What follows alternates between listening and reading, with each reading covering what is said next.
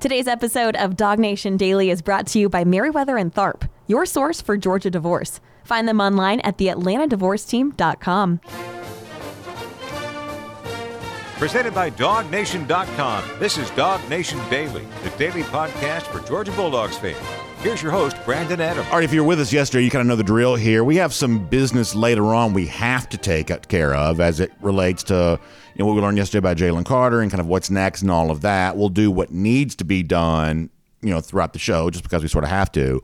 But prior to that, let's do some of the stuff that we want to do. Let's do some of the stuff that we enjoy doing. Let's try to have a little bit of fun here. And I, I think that it's one of those things that because the the you know the Carter thing sort of ended up being a very big deal yesterday, it can almost take a lot of the attention away from things that ought to be getting some attention. And I want to make sure off the top of our show that we don't do that, because in Indianapolis, the N F L scouting combine has started. Workouts, I guess, what, today? We had some really cool stuff with some press conference things yesterday. Well, there's also some Georgia guys who will speak to the media, I think, today. Uh, Christopher Smith, maybe, and some of that kind of stuff. So we're going to you know, keep our eye on, on uh, a lot of that. But, y'all, I thought yesterday, Nolan Smith, the former Georgia outside linebacker, I thought he just gave a wonderful press conference. And Nolan's just one of those guys that I think when it's all said and done, I was saying this to our video audience before our show began today. Um, when it's all said and done, I think that Nolan Smith's going to kind of end up being one of my favorite players from this era of Georgia football. And the idea of sort of a favorite player is kind of a child's thing, I guess. But I think if you're an adult, it's okay to have some favorite players. The guys I sort of gravitate to as my favorite players associated with Georgia football are the ones that I think sort of stand for something meaningful. And I think that Nolan Smith has kind of always had a little bit of insight into what is meaningful. Nolan comes across to me as a pretty wise guy. I don't mean like wise guy. I mean like he's a wise person. Uh, he kind of comes across as as a guy that has a, a little bit of wisdom. I, I thought that prior to uh, the twenty twenty-one National Championship, I thought that Nolan probably articulated at that time what it would mean for Georgia to win a national championship. And I think there's a certain aspect of doing something really big, I think, does require an understanding of how big that achievement would be and sort of being okay with the size of that achievement. And Nolan, I thought, framed it really well of, hey, I'm a Georgian. You know, I, I, I'm playing for my state university. We're trying to win our nat- first national championship in a long time prior uh, to what went down in twenty twenty-one. And Nolan, I think, really articulated all of that pretty well. And, you know, there was the moment after the Florida game in twenty twenty-one when, you know, there was some criticism for Stetson Bennett. And, and Nolan stepped up and put himself between Bennett and that criticism. Another example of Nolan at times being wise and sort of understanding what needed to be said in a particular moment. There were lots of examples of that over the course of Nolan Smith's career at Georgia, and I think he ought to be remembered for that. And some of the stuff that he said this week at the N F L Scouting Combine should not be overlooked or forgotten or just, you know, uh, I guess it shouldn't be uh, unnoticed on the basis of some of the other stuff that we've kind of been talking about here. So I want to make sure that we kind of bring some of this to you here right now. Now, first of all, there is a very emotional moment from this press conference with Nolan Smith that I think sort of works better as a video. So if you go to the Dog Nation YouTube page or the Dog Nation, I think it was originally on Facebook, Dog Nation Facebook. But if you go to the Dog Nation video channels, YouTube's probably the easiest way to watch this. Dog Nation YouTube page, you know, watch for the part where Nolan, for the first time, I believe, I think he says this is the first time, talks about what Devin Willock meant to him and how the the the tragic accident that we're obviously all still talking about, the tragic accident involving Devin Willock impacted him personally. Um, it's really touching, and I think it's worth kind of seeing in sort of the original format. So if you go to the Dog Nation YouTube page, you can see that for yourself. I, for instead here, want to talk about a different subject for a moment. Once again, the notion that Nolan is kind of a great leader, I think, has some some some wisdom here that, that extends beyond just what is good for Georgia football. In this conversation, um, you know, at the N F L Scouting Combine in Indianapolis on Wednesday, the subject comes up of, hey, being in a place like Georgia that's very rich in talent, and you don't just sort of step on the field and kind of dominate right away. You have to kind of work your way into a position where you're playing and contributing and, and, and doing things like that. You have to be a little bit patient. You were the number one recruit coming out of high school, but at Georgia, every player on the team was some version of a lauded recruit, and so therefore you have to fight for your spot on a roster like this. And Nolan, it seems, is very proud of himself for, for coming to a place like Georgia where you are asked to do some things that are just a little bit harder. And Nolan, it seems, rightly so, I would say, very proud of himself for enduring that. And this is the kind of message that I don't think Georgia fans should miss. Good stuff from Nolan Smith talking about what it was like challenging himself every day while competing alongside his teammates there at the University of Georgia. Very, very good stuff from Nolan Smith. Take a listen to this.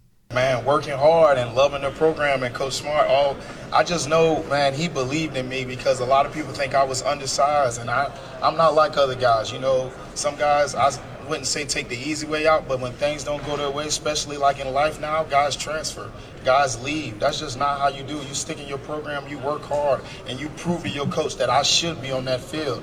And um, I really, I had to sit back. It wasn't the guys in front of me were better, man. Aziz Hojalari, man, I was just watch guys work, and a lot of people don't say that, like, but I was a young kid. You know, I had a lot of learning to do.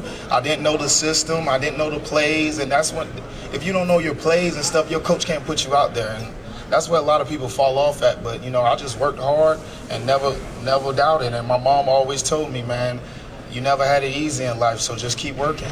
So there's an aspect of what Nolan Smith says there that kind of reminds me of something that Isaiah Wilson once told me, and I realized that Isaiah Wilson's N F L career kind of turned out to be a little bit something a little bit different, but clearly Isaiah was a uh, a terrific player as a part of the Georgia offensive line years ago, and he kind of talked about some of the same stuff, that, you know, he came into the program at the same time as Andrew Thomas.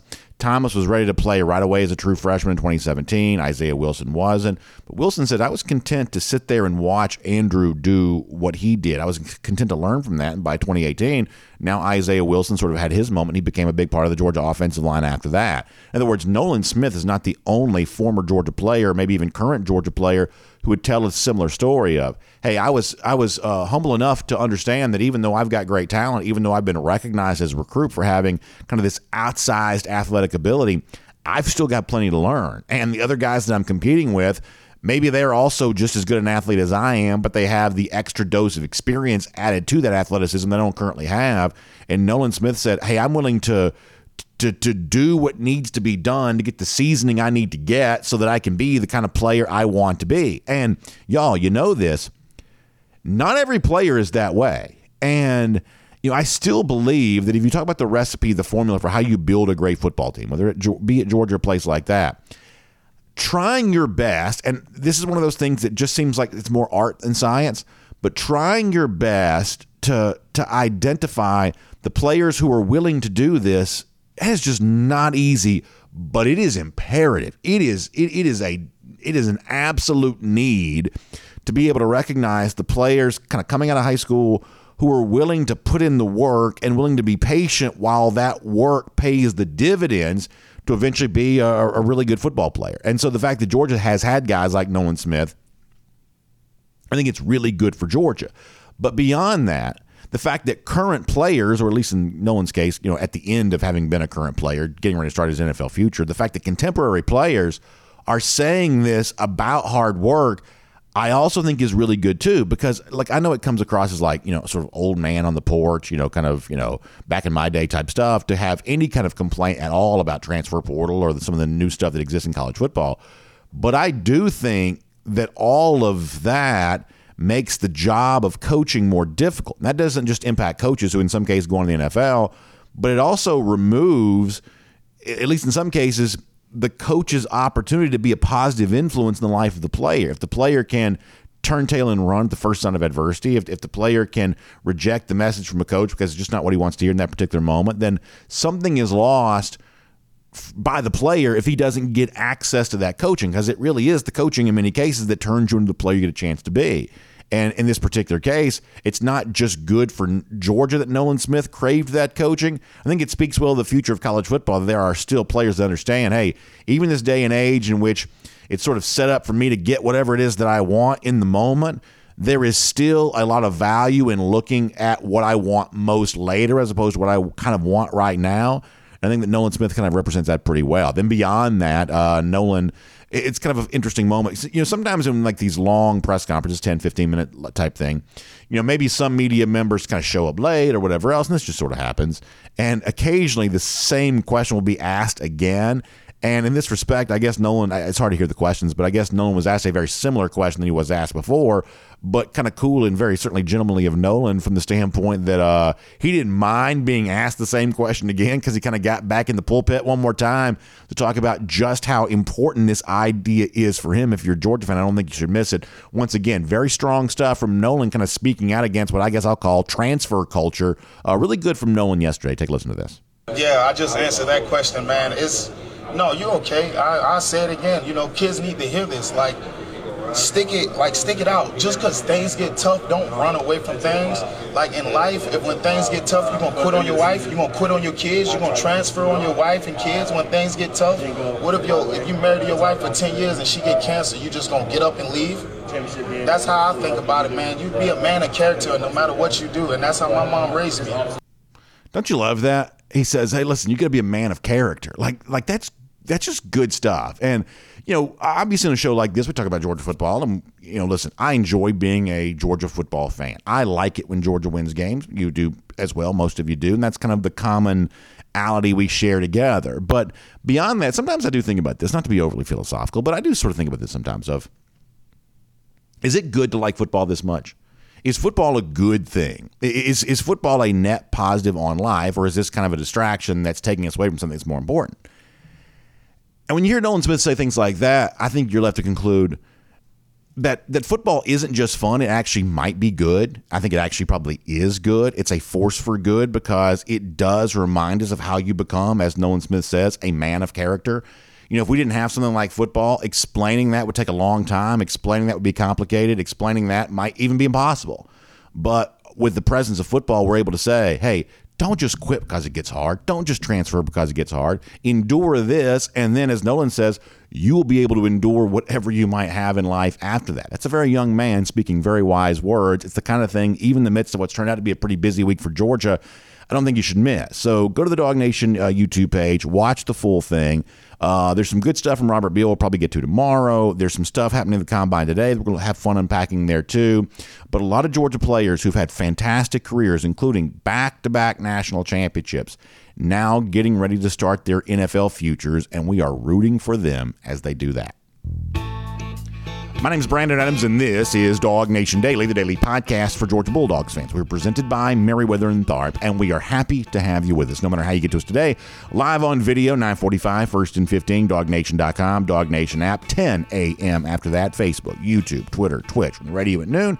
On Athens Sports Radio nine sixty The Ref, and we are available as a podcast wherever you find them, including the world-famous dog nation dot com. Just really happy to have you with us here today and really, really thankful for our friends at Meriwether and Tharp who make all of this possible. You know Meriwether and Tharp by now because you've heard me talk about them so much. They are your source for Georgia divorce. And I understand this. Divorce is one of those things. When you hear me bring this up, it's...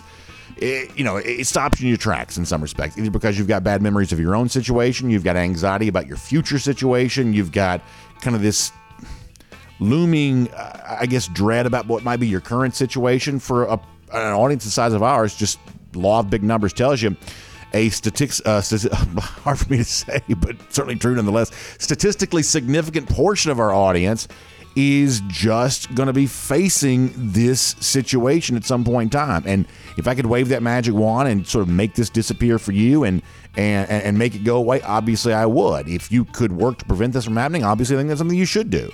But at a certain point in time, you sort of realize, hey, the work has been done, yet the outcome is not going to be what I want it to be. Well, if that's your reality, then at that point in time, it's time to reach out to my friends at Meriwether and Tharp because you want a strong advocate by your side to help make sense of a confusing situation and help set you up for a happier, more enjoyable success, uh, you know, more enjoyable season of life coming up uh, when all this is done. That's what Meriwether and Tharp is all about. They understand the the the kind of, uh, I guess, sort of offshoot conversations that come with divorce, your financial situation, your relationships, all that kind of stuff, including with your children.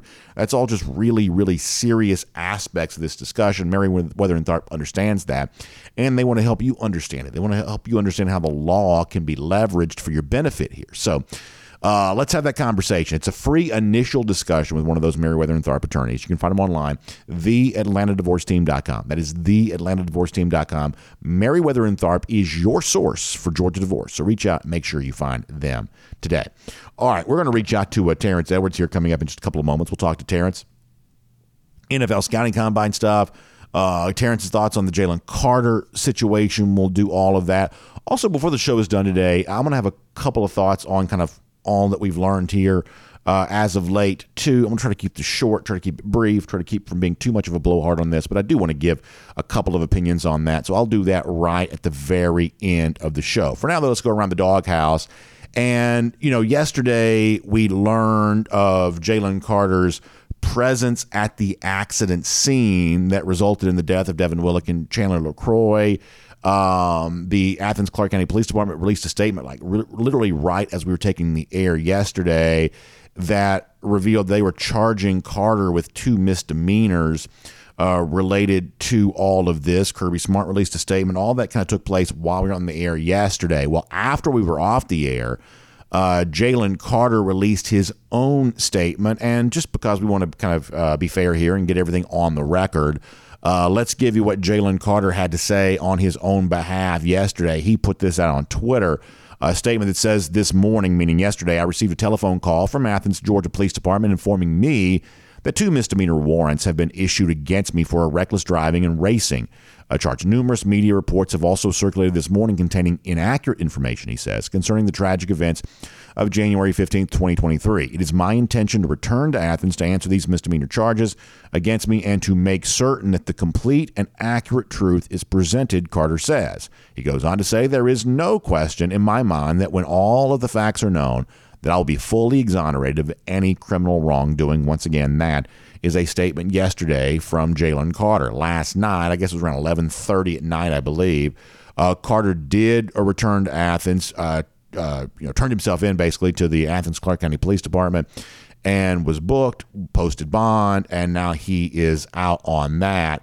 So um, we will see what happens with this next. As I told you yesterday, you know, the one thing that really no one should should uh, dispute is that Jalen Carter, like anybody else, famous or not, has every right to a legal defense here. And so in this particular case, Carter is going to mount that legal defense. Now, what complicates this is it's also kind of that sort of P R battle he has to fight ahead of the N F L draft, and we'll kind of leave that for him to kind of deal with on, on his own.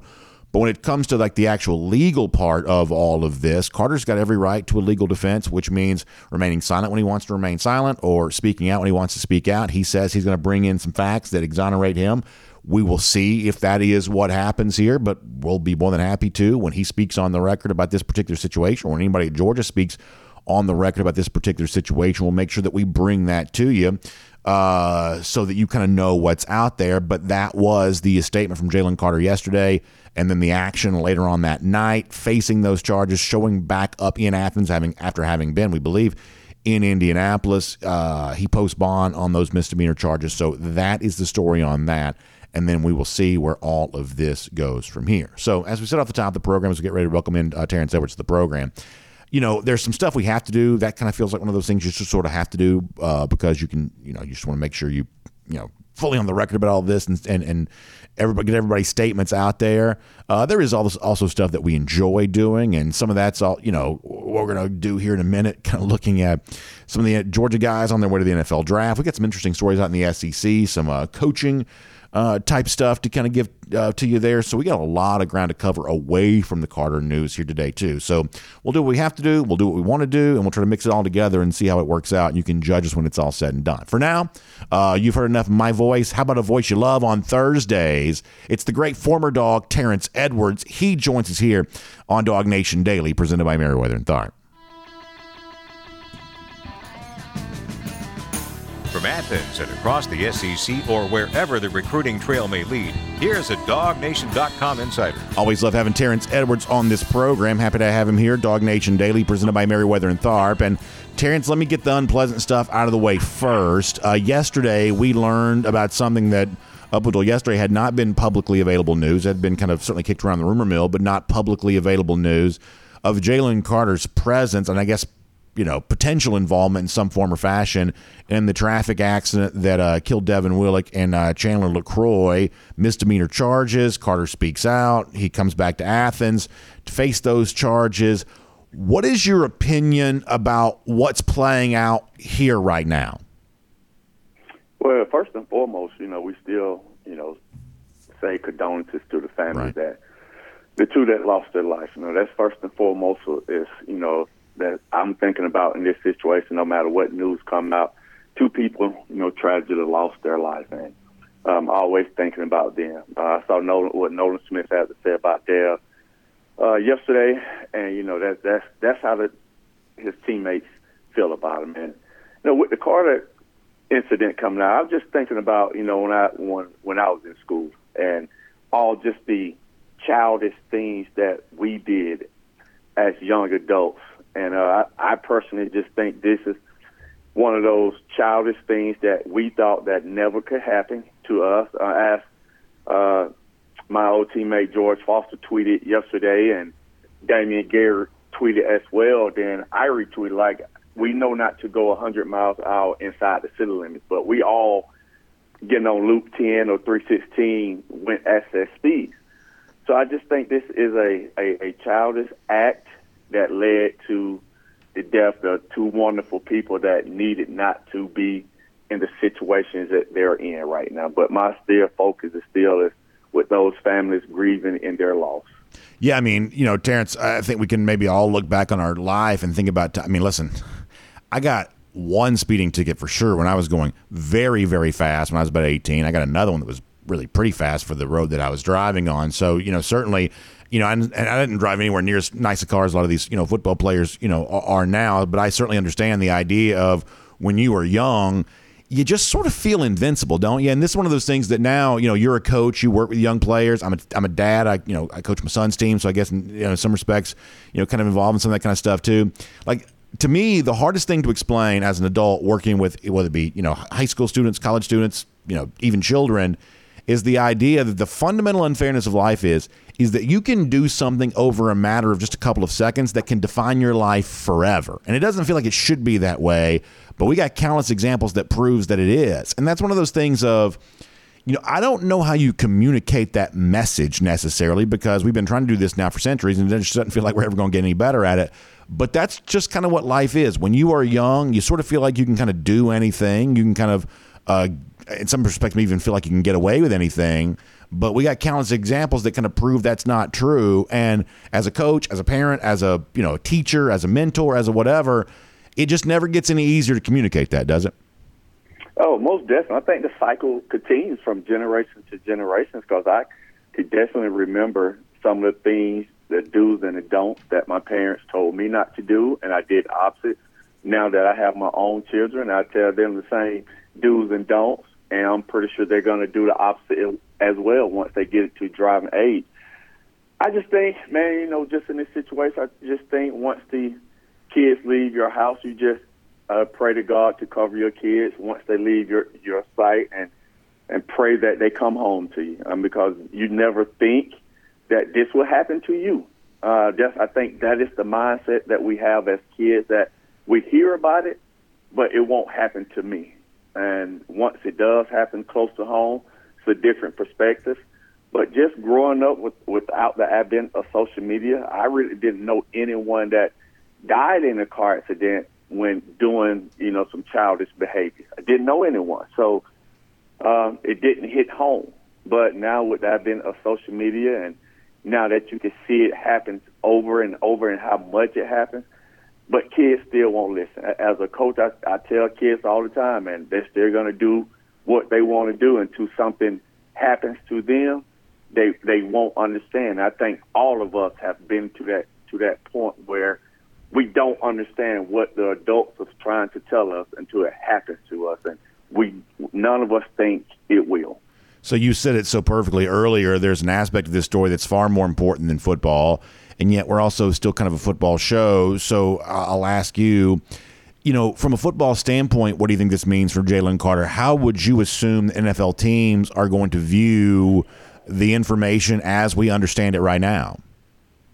I think they what they're, they're going to ask. And I think what Jalen needs to do for someone who's been in this situation but not getting in trouble, but uh, been in these type of interviews, having an older brother that was a first-round pick, he just needs to be straight out, truthful, and honest.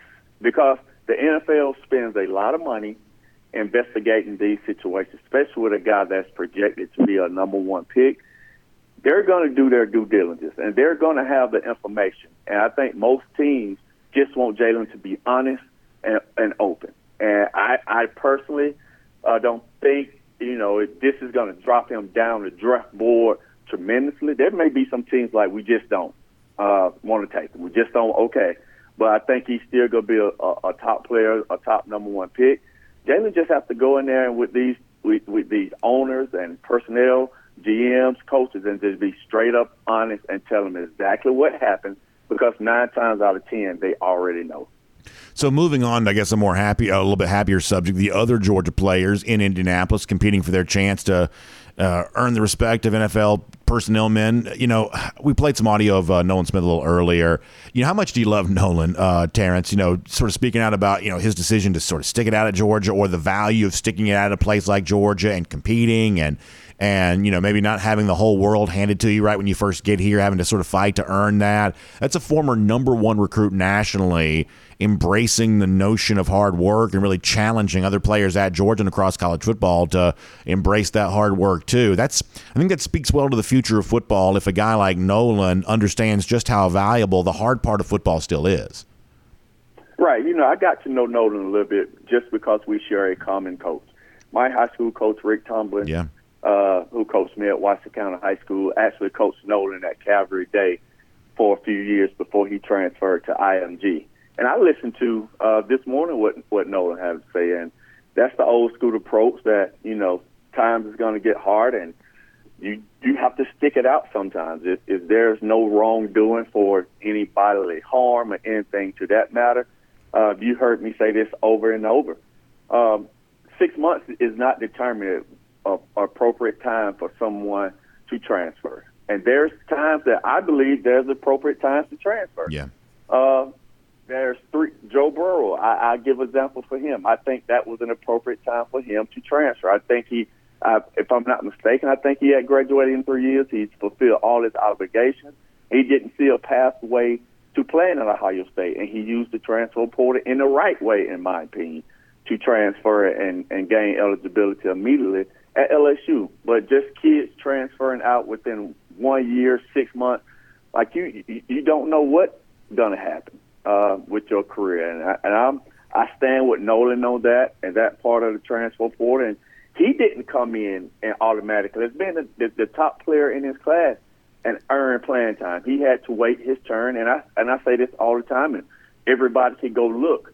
Uh, the, the first national championship team, the twenty-one twenty-two team, all those immediate players waited their turn. None of them came in and started immediately, besides Kelee Ringo, if I'm not mistaken, Jordan Davis of the world, the N'Kobe yeah. Deans of the world. They all waited their turn. And when their turn came, it was time for them to be the leaders of the team. So you can stick it out. If you have that attitude to stay, those are the guys that I want on my team. No, I think that's exactly right. When you look at some of these Georgia guys who are, you know, trying to make their move here, both at Combine, Pro Day, the next few weeks leading into the draft, which story or maybe a couple of stories sort of stand out as most interesting to you? Uh, I think Chris Smith has got an interesting story. Yeah. Uh, for someone who, who's known Chris since he was in high school, and um, Chris came, you know, as a low four-star, maybe a three-star cornerback. I don't think a lot of people knew Chris Smith as a football player. I think they saw what people had to say about his his game. He he's another kid that waited his turn. He transitioned into playing safety uh, when he was original slated to play cornerback. Um, a guy that could have transferred when other guys was was playing ahead of him. And I say this all the time.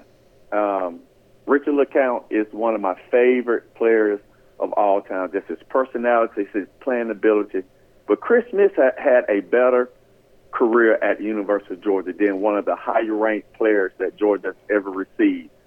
him and Chris Smith played the same position, and Chris had a better career at Georgia than Richard did. So I just think Chris is one of those guys that you just continue to fight, continue to fight, and that's what that's the family that he comes from, that a family of fighters. He has a brother that just transferred from Kansas State to Georgia Southern, who's a heck of a football player as well, T J Smith. That, and I've known that family for a long time. But Chris Story and him getting an opportunity to play. Everybody go and look up Hate Bill Charter. Yeah. And see what type of facilities for they sure. have, where they come from. Don't have a practice field, but produce some of the, the better football players in the state of Georgia. So Chris Smith, I'm happy for. I'm glad he's he got the opportunity to show everyone the talent that he's possessed. So what do you think, you know, not to get too deep in the weeds here, but with the case of Smith, you're talking about a guy as a safety that's sub two hundred pounds, and he may even be sub one ninety. Uh, how do you think N F L teams are going to view that? Is that the kind of thing that they shouldn't care that much about because the tape speaks for itself? You know, does the size matter when you're trying to make that transition in the N F L? Chris is obviously not the biggest guy in the world, but very few players played bigger than he did for Georgia. How much should what the scales say matter when it comes to Chris? I think G Ms and, and pro personnel people still have a model of what they think players should look at. So I think Chris is going to get dinged a little bit because of his natural size. But I'm gonna, I'm gonna go and and have people to go look at another Georgia kid that plays for the Cincinnati Bengals named Mike Helton. I think he came from Sandy Creek. Okay, it's it's probably one of the, the better nickel corners in the N F L. And I think Chris can ultimately play Uh, in the nickel. He's tough enough to play in the box and have cover skills because he was a corner, be able to cover some of the guys that plays in the slot. So he's going to get dinged. I think if Chris was six feet, two hundred pounds, I think he's a first-rounder, but because he's probably going to be measured at five ten, I think he was at Senior Bowl, one hundred eighty-eight pounds, that's going to be a little red flag for him. But once you turn on that tape, his football skills and his football smarts will take over, but the N F L is all about how the look of a player more than, in my opinion. Do we lose Terrence? Uh, we lost Terrence. Uh, see if we can get him back on for one second. I want to ask him one more question if we can. So uh, what Terrence is saying there about uh, about uh, Christopher Smith, I think, is all really well said. And it kind of goes back to, I was joking with our video audience. I think I did this yesterday, and I did a little bit this morning too. You know, I was an N F L G M. Like, the only thing I really care about is, were you good in college? Like, I, I don't get that into the combine, and I realize that, that life is more complicated than what I'm making out to be right here. I, I do understand that, that life is more complicated. Um, but for me, if you played well in college, I'm going to assume that you have a chance of being good in the N F L. And some of these guys that maybe didn't quite show it in college, but they're, you know, they're lighting the world on fire in some of the drill times and things like that when it comes to the N F L scouting combine, you know, I would always just be kind of suspicious of that. I realized that, that, as I said before, the actual sport of football is slightly more complicated than that. But for me, it's the tape for Smith that ought to speak the most there. And it sounds like uh, certainly Terrence Edwards kind of agrees with that, too. Interesting comparison there. Terrence, let me give you one more thing, and thanks for being back with us here. Let me give you one more question before we let you go here today.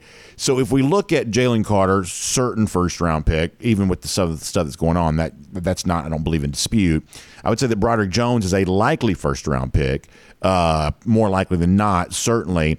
So let me give you that kind of next group of Georgia guys. Between Kelee Ringo, Darnell Washington, Nolan Smith, from that trio right there, which of those guys would you most emphatically make the case for being deserved of taken in the first, being deserving of being taken in the first round?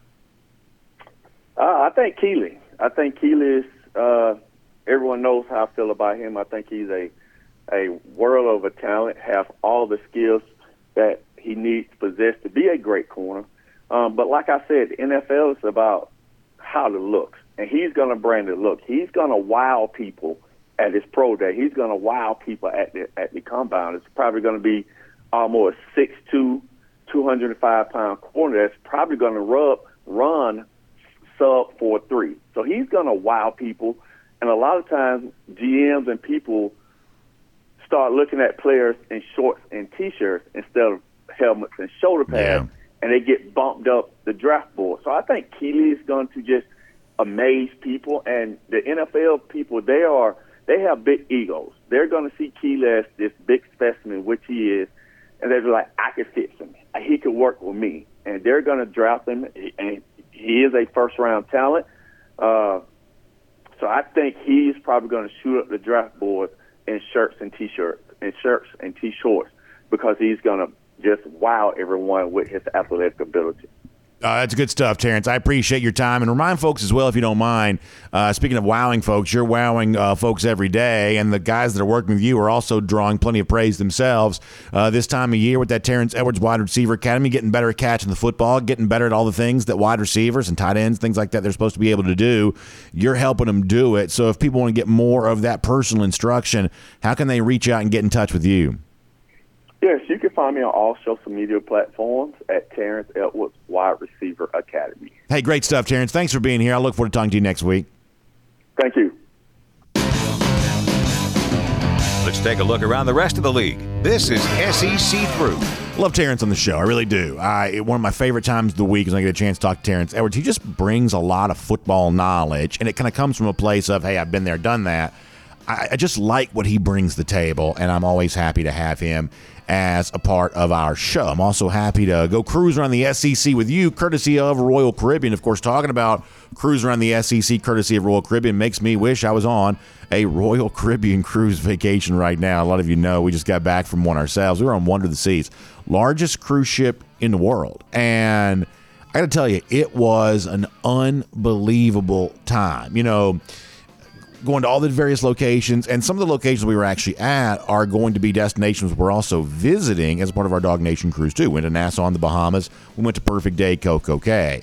And, you know, I love Perfect Day CocoCay because I am fully convinced it's just sort of a sure thing that, you know, I had a chance to be there back in December. Everybody who was there loved it. I had a chance to be there with our Dog Nation cruise back last April. Everybody who was there loved it. Uh, my wife and I were lucky enough to be there last February there as well. Once again, just the hit of the whole trip. My kids on this trip we were on this past week, they'll tell you that was probably their favorite part of the entire deal. It is a private island oasis right there in the Bahamas. And for me right now, even though we talk about all the big ships and the, the way in which the the kind of new categories of Royal Caribbean cruise ships continue to kind of push the envelope, what it means to take a uh, a cruise vacation, for me, the thing that sets out Royal Caribbean from anybody else, land-based vacations or anything else, is that private island in the Bahamas that you can only get to on a Royal Caribbean cruise ship, and you could only enjoy as a part of a Royal Caribbean cruise vacation. You've heard me talk about Perfect Day CocoCay. You ought to investigate this yourself. You ought to search it online. You ought to uh, you know, talk to our friend Jessica Slater. Let her tell you more about it there as well. Jessica and I were actually on the same cruise together. We took a couple pictures together. Maybe one of these days I'll show you uh, our, our pictures uh, there from our Royal Caribbean cruise vacation. That's uh, one of the few pictures I will show you. Everything else is sort of... Uh, what happens in the ship stays in the ship. But that, we will show you. Uh, you can also uh, talk to Jessica, seven seven zero, seven one eight, nine one four seven. That's seven seven zero, seven one eight, nine one four seven. You can also uh, check out royal dogs dot com, great website that she's put together, royal dogs dot com. And that will uh, give you everything you need to know about the Dog Nation cruise coming up and every cool thing coming up with the Royal Caribbean in the very near future. Jessica's an expert on all of that, and you can talk to her about that today. All right, a little bit of a coaching theme to our Uh, S E C through here today, starting with this. Charlie Strong, who's been about everywhere and is obviously a respected name in football, is reportedly on his way to Alabama now, uh, and it looks like he's going to be a quality control analyst there with the Crimson Tide. Now, I think there's a lot of interesting stuff going on at Alabama, and a lot of it sort of leads to the question of, well, is Bama still Bama? You know, is this still the, the robust dynasty that it's been, um, you know, in the past, or is this a little bit of a declining empire here right now when it comes to Crimson Tide? I, I did notice the other day, we may do something on this more at some point in time. For instance, do you know who Bill Conley is, the sort of math nerd guy from E S P N? He does his S P Plus analytics rankings. I saw where Alabama was preseason number four in those rankings. To my knowledge, this is the lowest Alabama's ever been uh, by probably a pretty wide margin in terms of a preseason numeric projection for the upcoming year. So that's one of those things that Alabama sort of has facing in this upcoming season of, well, is this still Bama? You know, you know, analytics don't love them as much as they used to. No obvious starting quarterback in place here, although someone like Ty Simpson may turn out to be pretty good.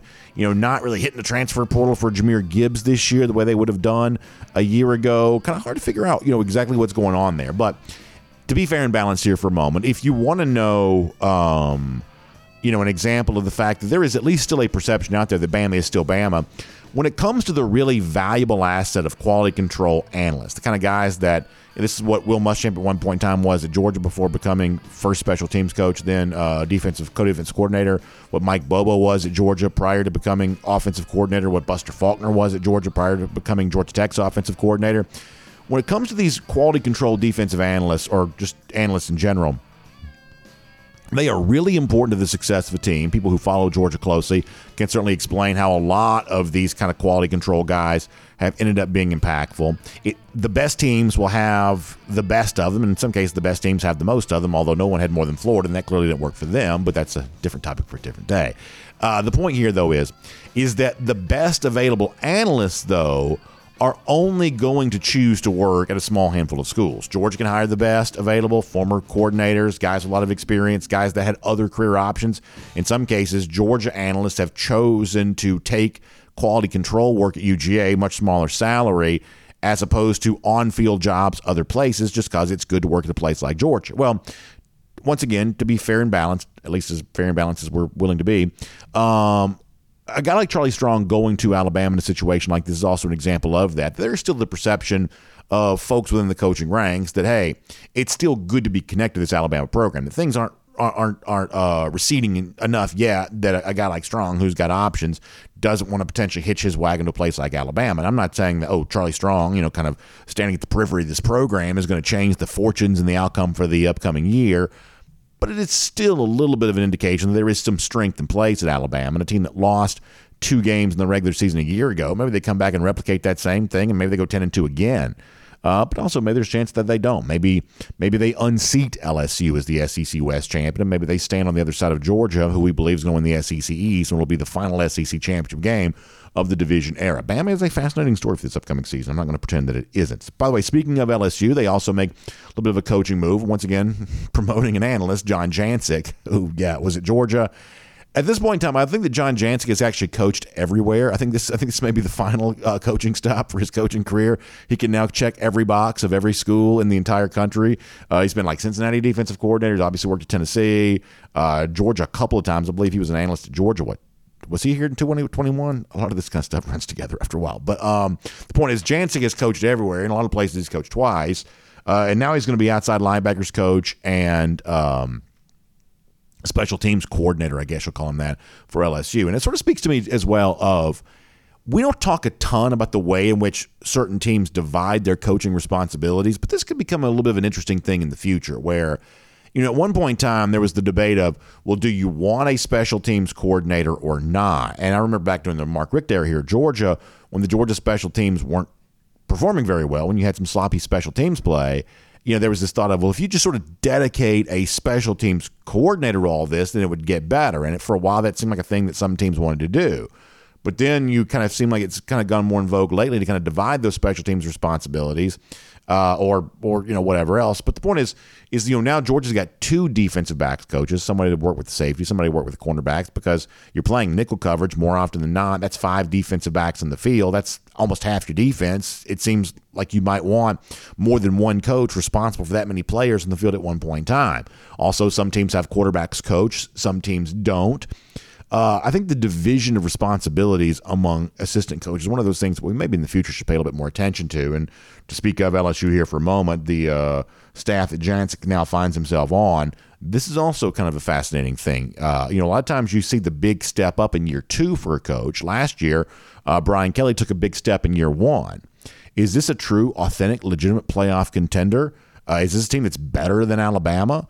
Um, the early indications are is that Alabama's getting a little bit more respect in terms of actually competing for the playoff, but I'm not really quite so sure how you get there on that, given the fact that I saw L S U beat Alabama last year in a game that didn't really look like a fluke. So one way or another, it's the end of the era here in the S E C. The final years of that era, in a lot of ways, have been defined by Alabama and L S U competing with each other in the S E C West. I believe that's going to be true again this year there as well. And then one more story to give you here for just a moment.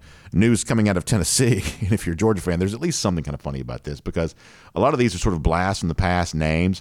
I want to read this straight from uh, C B S Sports dot com here for a moment because it's a little bit complicated language. But you've got a, a handful of former Tennessee assistants who've been given show cause penalties for violating N C double A rules. This is stemming back from the uh, Jeremy Pruitt era as Tennessee coach. So the uh, it's actually Sports Illustrated, I should say, that identifies the, those who are getting these N C double A penalties. Uh, it's inside linebackers coach Brian Niedermeyer. You will remember him as the uh, that, that's the big bank takes little bank guy, right? Isn't he the one that did the big bank takes little bank guy on uh, on uh, uh, uh, Jim Chaney when he got hired there? I think it might be. Uh, you got uh, outside linebackers coach Shelton Felton. Shelton Felton's the Valdosta High School coach now, but he was also Crisp County coach when uh, Big Cat Bryant went to Auburn. So that's a little bit of a blast from the past. And then you got player personnel Drew Hughes, a director of player personnel Drew Hughes, and student assistant Michael Magnus. So they have, I think this is being described as sort of negotiating plea deals with the N C double A. Uh, they get the show cause penalty. Among the names not mentioned, though, is Jeremy Pruitt. So apparently Pruitt is going to fight this to the end of the N C double A. Uh, I think you can probably read between the lines on this that if all of this was clear on Pruitt, he would have had a much better chance of being Alabama defensive coordinator. The reason that Bama hires Kevin Steele instead of Jeremy Pruitt, I think you're left to conclude, is probably because of some of this N C double A stuff. So it sounds like for now, Jeremy Pruitt's still fighting to clear his name. Who knows when any of this stuff gets resolved? But the couple of guys that have worked for him have taken their deal. They get the show cause. And so we'll see where all of this goes after that. But a couple of names of note for Georgia fans kind of in the mix there on that. And we'll make that cruising around the S E C courtesy of Royal Caribbean. Now, really quickly here, I want to give you a quick shout out about something that's really fun coming up.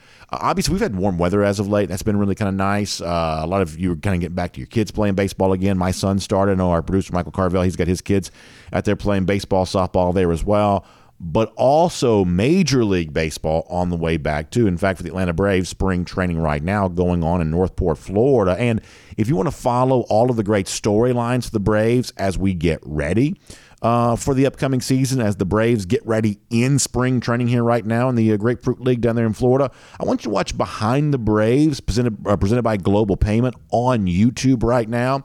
And it kind of gives you a really cool sort of behind the scenes, inside look at what's going on with the Braves right now. Vaughn Grissom, Orlando Arcia competing to become the next starting shortstop. Michael Harris, I would say, on his way to kind of feeling like one of the next big stars for this Braves team, maybe one of the big uh, big stars across uh, all of baseball uh, there as well. You got a real battle going on, the Braves starting rotation too. We actually talked about some of that yesterday on our uh, First and fifteen here on the uh, Dog Nation video channels, dog nation dot com, the Dog Nation app. Well, you can watch this on Behind the Braves, presented by Global Payment right there on YouTube. It's a really cool look at what's happening with Atlanta right now. Of course, the uh, Braves trying to win that sixth straight National League East. I grew up at a time in which the Braves are putting together a great string of division wins.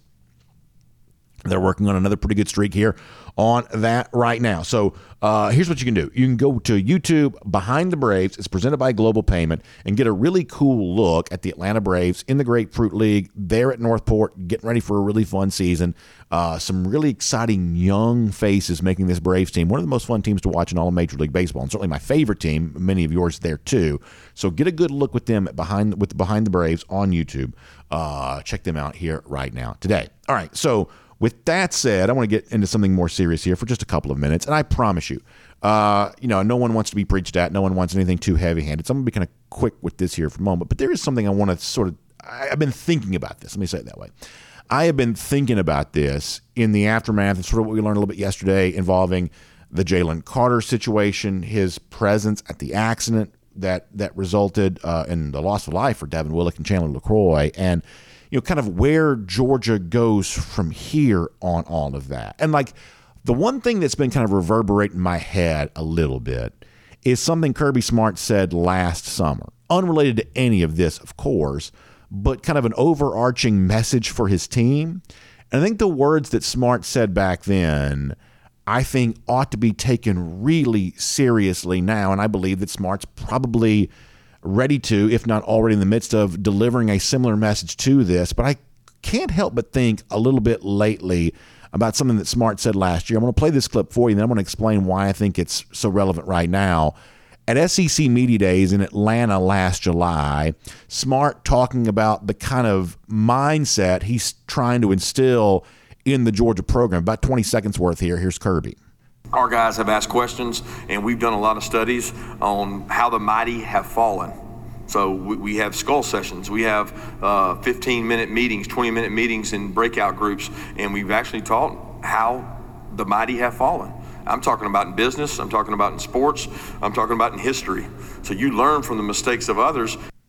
So how the mighty fall is a phrase that Kirby Smart used there a few times. Now, I'm a little bit of a geek. I like to read. Uh, the phrase how the mighty fall, I believe, uh, comes from a book written by a guy named Jim Collins. Uh, I like books like this. Jim Collins is a very, very good writer, terrific speaker, speaking on the stuff that he writes about. But he's kind of a business author. He's got several really famous books. One of those is How the Mighty Fall. And he, what, what he does in the book is he goes and looks at companies that used to be really successful.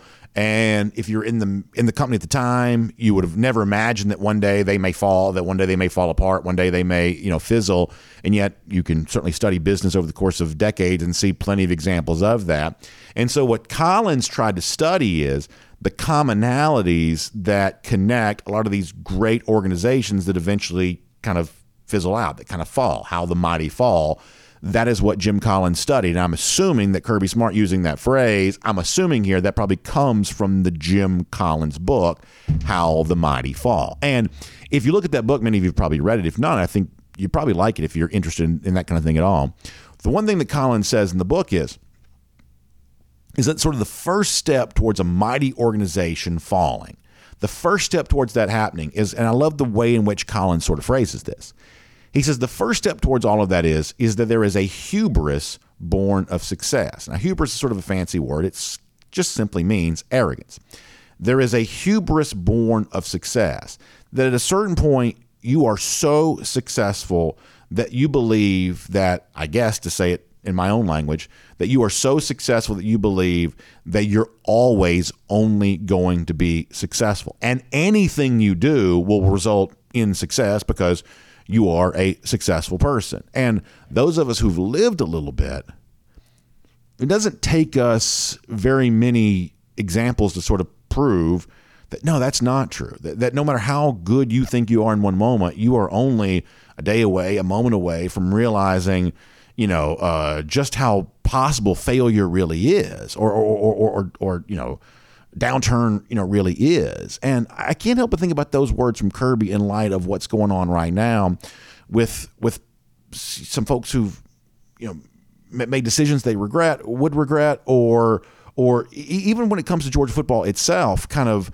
you know, I told you yesterday, I'm not quite so sure I love everything about the way that Georgia's kind of handled this either. And a lot of this from Georgia kind of stems, you might be led to believe, from the success the organization's enjoyed. I mean, Georgia's won back-to-back national championships. The players who've been a part of this program have done such a good job of uh, contributing to all that success, that that finding the humility necessary to know that you've still got to make good decisions, finding the humility necessary to know that you've still got to to, to be careful. That's not an easy thing to do, but finding someone to sort of pump that humility into the program, for the individuals involved with the program to pump that humility into their own lives, to, to remind you of, hey, just because I've been successful doesn't mean I'm not one bad decision away from ruining all of this. I just think that's one of those important things to keep in mind. And as I told Terrence Edwards a little earlier, I don't know how you communicate this, because people have been trying to communicate this for darn near centuries, and it just seems like it's never easy to do, but it never stops being relevant. That as an organization, once you've been successful, it's easy to believe that's all you'll ever be. Or as an individual, once you are a part of success and once you've been praised for being a great athlete, being this, being that, it's sort of easy to believe that's all you ever will be. But all of us are just simply a sum total of the decisions that we make. And a bad decision can change everything. Even a bad decision made in an instance, even a bad decision made over the course of a couple of seconds can change everything. And so I guess the only thing you can hope to uh, take from all of this is that in the future, there's more clarity uh, about that kind of thing. It's obviously a terrible tragedy. It's the kind of thing that we feel like we're going to be dealing with for time to come. And I guess everybody's going to have their two cents on it. And I guess that was mine there.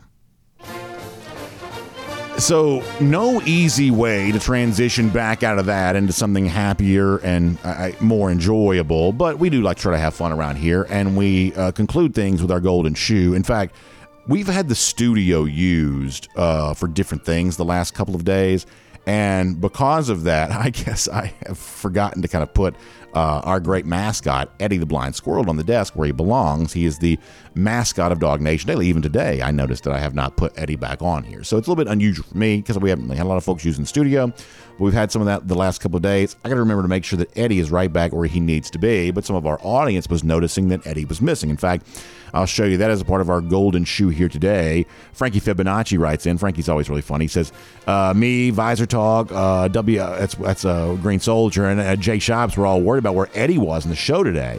But I found him. It seems he was up north in Indianapolis helping Mike Griffith. You see, uh, if you're watching a video anyway, you see Eddie at the Combine saying, B A, there are more dogs than gators here at the Combine, which you uh, love the idea of that. And so that's pretty funny stuff from Frankie and a nice way to kind of get us back on kind of a happy note to close out the show today. And by the way, speaking of those lousy, stinking gators, two hundred forty days from right now, nice even number, two hundred forty days from right now, dogs back in Jacksonville, beating up on Florida again. That is our Gator Hater Countdown. And we'll see all of you back here tomorrow for Dog Nation Daily, presented by Meriwether and Tharp. And on the podcast, time now for the R S. Andrews Podcast Cool Down. We'll take your comments here, presented by R S. Andrews. I want to go back to something that Red Dog One wrote a couple of days ago, and this is on the, you know, uh, the sort of the subject of actual football on the field. Uh, we're talking, we've talked some about, you know, how you judge Mike Bobo and things like that. I want to read you just a couple of things here from Red Dog, and I want to have something to say about that. Um, about uh, uh, Bobo, he says, or at least about the offense, he says, we scored one hundred fifty points in our championship run in twenty twenty-two. I think he means... Um, between the S E C championship, the uh, the Peach Bowl, and the national championship. Although it's really more than that, right? Wasn't it fifty, forty, sixty? I guess that is one hundred fifty. Um, you know, more in, slightly in excess of that. He says, now we certainly didn't need that many points to beat T C U, but they came in handy against L S U and Ohio State.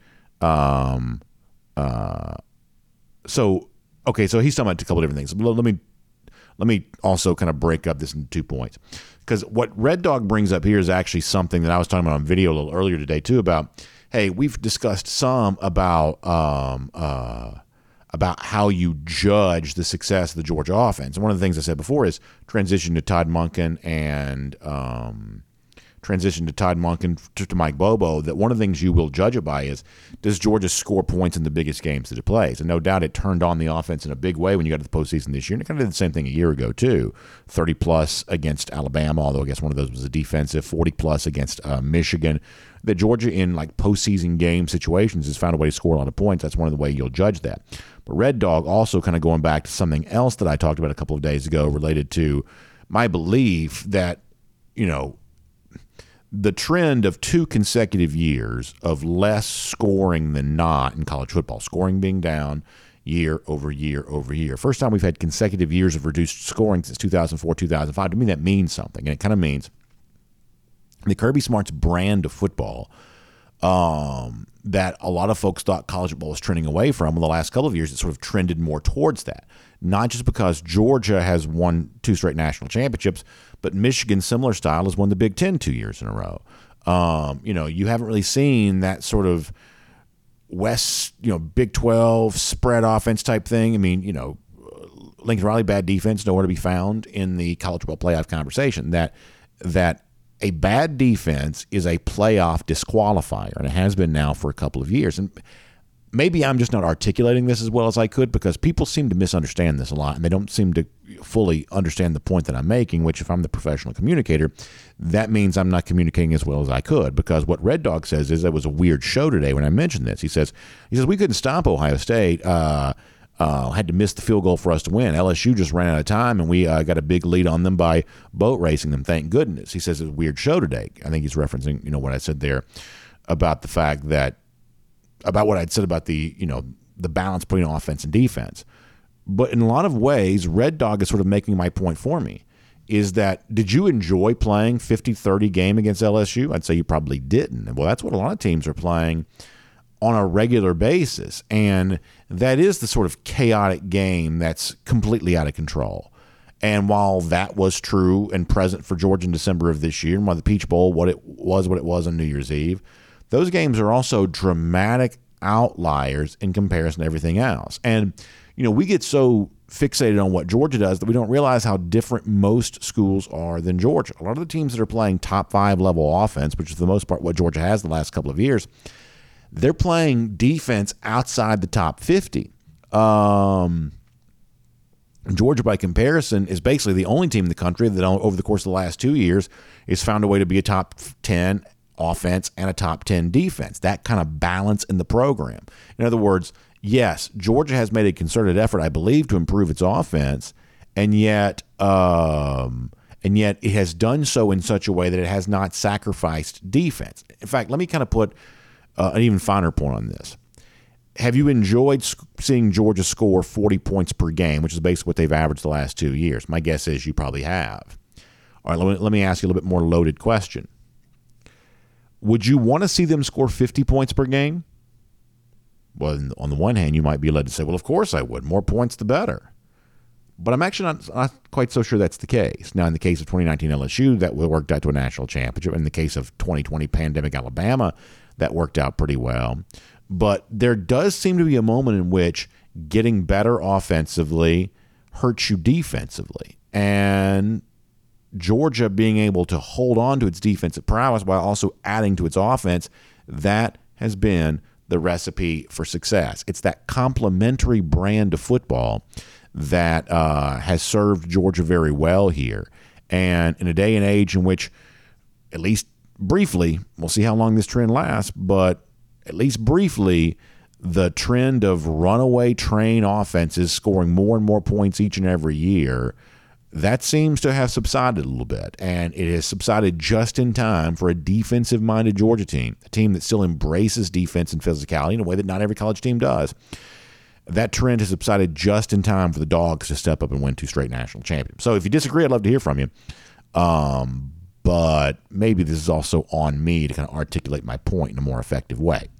Anyway, we'll come back and do it all again tomorrow. Dog Nation Daily, presented by Meriwether and Tharp, and our R S Andrews cool down there as well. Find R S Andrews online, r s andrews dot com, for your air conditioning, heating, plumbing, and electric needs. If your water heater goes out, in many cases, R S Andrews can replace it for you the same day. So find them online at r s andrews dot com. Y'all have a great day. We will look forward to talking to you then.